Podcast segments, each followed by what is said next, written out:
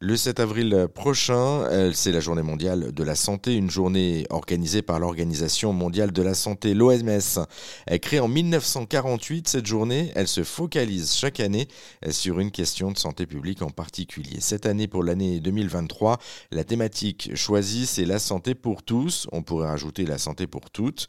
L'occasion de revenir avec la psychanalyste Catherine Grangeard euh, sur cette journée très particulière, car la santé, eh bien, c'est l'affaire de toutes et tous. Euh, il faut en prendre soin de cette santé. L'OMS a pour vocation de développer la santé sur la planète. Et donc, il y a des pays pour lesquels la santé, c'est le soin. Il y a des pays pour là, c'est vraiment la prévention. C'est vraiment parce qu'ils ont moins d'argent. Et donc, il faut absolument suivre ce que l'OMS essaie de mettre sur pied. Et moi, je suis complètement en accord. La santé, ce n'est pas le soin. La santé, c'est de pouvoir développer des conditions qui nous permettent d'être en santé, de rester en santé, d'acquérir une meilleure santé. Alors, nous, les pays dits développés, on est tellement à côté de la plaque que ça en est effarant. Par exemple,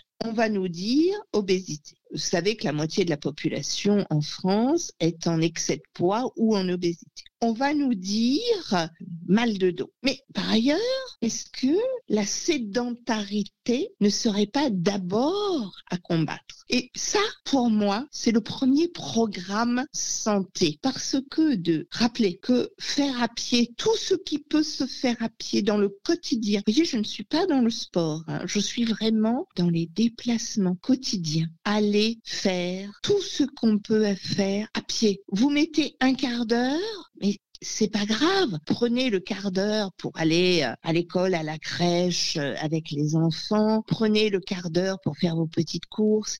Prenez le quart d'heure plutôt que de toujours penser voiture si vous êtes à la campagne, transport en commun si vous êtes en ville. Il y a besoin de se déplacer pour être en bonne santé. La santé mentale, est-ce que vous savez ce qui tue le plus? La solitude. Et donc pour lutter contre ce qui est ensuite source de problèmes de santé, hein, les dépressions, l'horrible sentiment existentiel que la vie ne, vaut pas la peine d'être vécue, etc., etc. Développons les contacts sociaux. Et pour développer les contacts sociaux, c'est pas simplement être avec des gens avec qui on est euh, sur la même longueur d'onde, c'est aussi d'autres contacts. Alors sourire à la boulangère, comme on l'avait déjà dit un jour sur un épisode du sourire, c'est avoir une vie avec nos voisins, voisines, c'est avoir une vie collective dans des associations, c'est de pouvoir partager beaucoup plus. Et tout ceci, eh bien, ça participe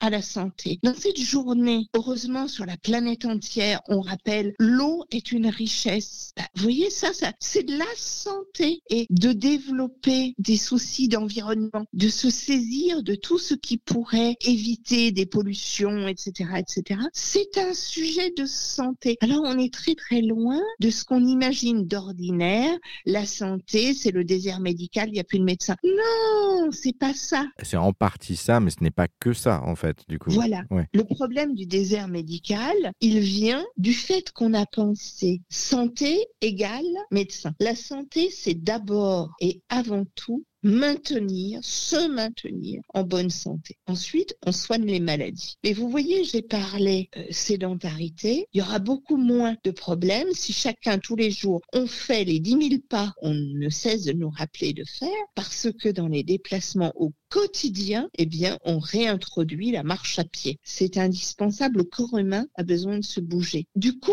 on n'encombrera pas les cabinets médicaux pour des maux qui peuvent être résolus par une hygiène de vie différente. Idem pour la santé mentale. Retrouvons des contacts sociaux et non pas cette foule solitaire qui est si euh, pénible en ville, qui est si affreuse parce que il y a plein de gens mais des gens qui se côtoient, qui ne se disent même pas bonjour, alors qu'à la campagne, vous vous dites bonjour aux gens quand vous les croisez. Vous voyez, il y a besoin de remettre du nouveau, euh, du sens dans la vie pour pouvoir être en meilleure santé. Cette journée mondiale nous permet de remettre ces évidences comme guidant nos existences. Et en tant que psychanalyste, je peux vous dire que beaucoup, beaucoup, beaucoup de gens sont malades d'un mode de vie qui ne leur donne plus le temps de l'essentiel. Mais alors, si, si, je vous comprends bien, du coup, euh, si on, on, est malade de notre mode de vie, ça veut dire qu'il faut changer ce mode de vie. Mais alors, comment le change-t-on? Vous avez expliqué tout à l'heure par l'intermédiaire de la santé pour retrouver une bonne santé, c'était la marche. Mais il n'y a pas que ça à faire. Il y a d'autres choses à faire pour euh, justement faire attention à notre santé? Mais oui, bien sûr. Vous ne pouvez pas manger des choses ultra transformées où il n'y a plus de nutriments intéressants et penser que vous allez être en bonne santé.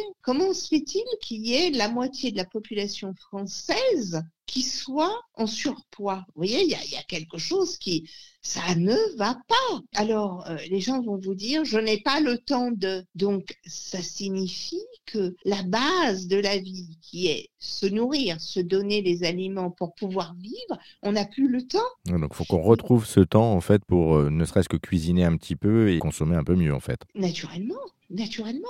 Et vous l'avez dit, hein, on a besoin de changer de mode de vie. Une hygiène de vie ne peut pas être plaquée en plus de tout un tas d'autres impératifs. Il y a vraiment des, questions existentielles qui ont besoin de se poser, non pas au moment d'une crise, lorsqu'il burn-out, lorsqu'il y a des moments où les gens sont épuisés, déprimés, rien ne va plus, mais comment on construit sa vie. C'est bien une journée mondiale parce que ça nous permet de dire est-ce que je me sens en bonne santé, moi? Et est-ce que j'ai besoin de changer des choses pour être en bonne santé Il y a de très nombreux dysfonctionnements qui deviendront un jour problèmes de santé. Beaucoup de gens se rassurent avec euh, un petit bilan sanguin. Ah bah ça va, j'ai pas de problème. Est-ce qu'on peut pas intervenir un peu plus tôt? Vous voyez, on dit aussi prévenir vaut mieux que guérir. la eh question bien, de la prévention finalement. Ouais. Voilà, la prévention, on a entre nos deux oreilles un cerveau qui est capable de réfléchir. Et il nous faut nous poser des questions. Qu'est-ce que je fais pour ma santé? Comment, à tel âge de ma vie et à tel autre âge, je peux faire pour aller bien? On voit que les enfants ne se bougent vraiment plus assez. Mais comment se fait-il alors que les enfants, ce qu'ils aiment, c'est courir, bouger, machin, tout ça? Ben oui, ils sont devant des écrans. Mais vous voyez, il y a un vrai, vrai, vrai, vrai, vrai, énorme souci de société. Alors le 7 avril, posez-vous la bonne question, les bonnes questions. Que pouvez-vous faire pour aller bien, pour aller mieux? Que pouvez-vous faire pour prendre soin justement de votre santé? Ce sont de vraies questions, de vrais défis, car la santé, ce n'est pas que se soigner une fois malade. Le 7 avril prochain, pensez donc à prendre soin de vous et de votre santé.